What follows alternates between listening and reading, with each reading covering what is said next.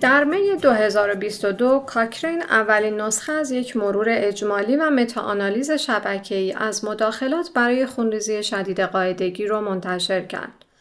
خونریزی قاعدگی می‌تونه 20 تا 50 درصد از افرادی رو که در طول سالهای باروری خود قاعده میشن تحت تاثیر قرار بده.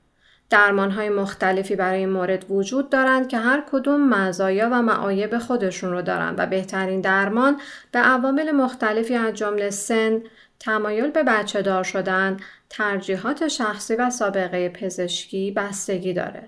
من بیتا مسکرپور معاون مرکز کاکرین ایران هستم و این پادکست ترجمه پادکست مایک کلارک ویرایشگر پادکست کتابخانه کاکرین است که در طی چهار دقیقه کلیات و یافته های این مطالعه مروری رو شرح داده. این مرور اجمالی یا آورویو شواهد حاصل از نه مرور کاکرین در مورد اثرات درمانها بر کاهش خونریزی، رضایت، کیفیت زندگی، عوارض جانبی و شکست درمان را خلاصه می‌کنه. همچنین از یک متاانالیز شبکه‌ای برای ترکیب داده ها استفاده کرده چون این روش آماری اجازه میده همه مداخلات به طور همزمان با هم مقایسه بشن تا مشخص بشه کدوم یک بهترین نتایج رو داشته. این نه مرور شامل 104 مطالعه و حدود 12 هزار شرکت کننده بودند و از داده های 85 کارآزمایی با کمی کمتر از 10 هزار شرکت کننده استفاده کرده بودند. مداخلات پزشکی مقایسه شده شامل داروهای ضد التهابی غیر استرویدی، آنتی فیبرینولیتیک ها یا ترانگزامیک اسید، داروهای ضد بارداری خوراکی ترکیبی، حلقه ترکیبی واژینال، پروژسترون های خوراکی با چرخه طولانی و لوتئال، سیستم داخل رحمی آزاد کننده لوونورژسترول، اتامسیلات، دانازول و دارونما به عنوان درمان ساختگی یا sham بود.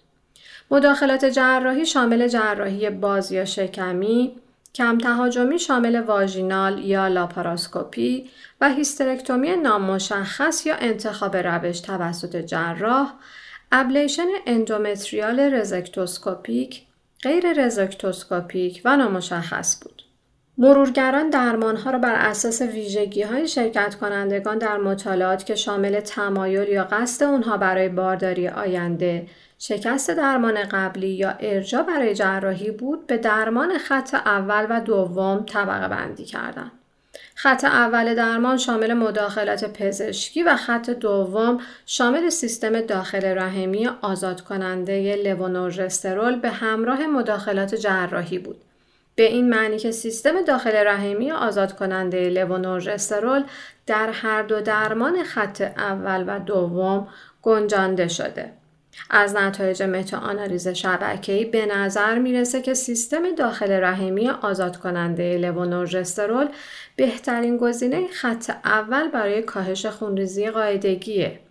آنتی فیبرینولیتیک ها در رتبه دوم و پروژسترون های خوراکی با چرخه طولانی در رتبه سوم هستند. با این حال به دلیل برخی محدودیت ها در شواهد مطمئن نیستیم که تأثیر واقعی این درمان های خط اول بر درک بهبودی و رضایت بیماران چقدر هست.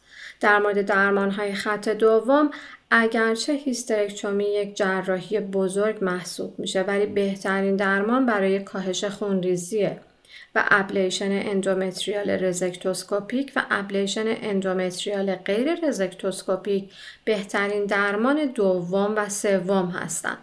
ما در مورد تاثیر واقعی درمان های خط دوم بر یائسگی دورانی که خونریزی قاعدگی قطع میشه مطمئن نیستیم. اما شواهد نشون میدن که هیسترکتومی کم تهاجمی منجر به رضایتمندی بیشتر بیمار از مداخله درمانی میشه و ابلیشن آندومتر غیر رزکتوسکوپیک نیز رضایت رو افزایش میده. اما ما از تاثیر واقعی سایر مداخلات مطمئن نیستیم. و اما نتیجه گیری. اگرچه اعتماد مرورگران به برخی از شواهد در حد متوسط هست اما برای اکثر شواهد اعتماد اونها پایین تا بسیار پایینه. به این دلیل که مطالعات اغلب کورسازی نشده بودند. یعنی شرکت کنندگان می‌دونستن چه درمانی دریافت می‌کنن که می‌تونست درک اونها رو تغییر بده. همچنین شواهد مستقیم و غیر مستقیم به اندازه کافی برای مقایسه در متاآنالیز شبکه‌ای مشابه نبودند و دامنه نتایج بسیار گسترده بود. با این حال گردآوری تمام شواهد کاکرین در این مرور اجمالی باید به افراد کمک بکنه تا تصمیمات و انتخابهای آگاهانه تری در مورد درمان خونریزی شدید قاعدگی بگیرند. اگر مایل به مطالعه کامل این مرور هستید می‌تونید اون رو به صورت آنلاین در کتابخانه کاکرین به نشانی cochranelibrary.com بخونید.